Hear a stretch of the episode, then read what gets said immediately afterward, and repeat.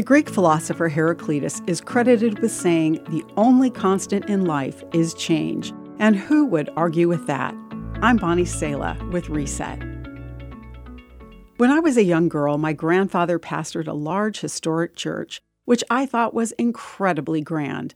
The church had stained glass windows, a huge balcony with a massive choir loft and orchestra pit, all capped by an immense dome ceiling, painted pale blue with fluffy white clouds.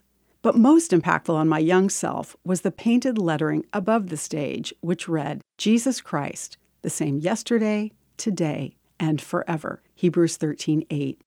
Life has changed since then and keeps on changing at a faster and faster pace.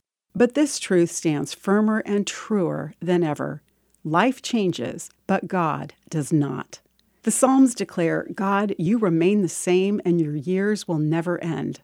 There's no expiration date on God's power or his continued love for us and his invitation to come to him for forgiveness, healing, and life itself. If you're a follower of Jesus, the bedrock of your life is God's unchanging nature and the promise of his presence forever. Sometimes, when pain shatters our lives, we may move away from him, thinking him unloving or unfaithful. But he has written our stories from beginning to end Never think his care for you has wavered in the middle of the story. The very last book of the Bible says, Grace and peace to you from the one who is, and who always was, and who is still to come. Even in the storms of our lives and the tumult of our times, you can stand secure on God's unchanging nature. I'm Bonnie Sala with Reset.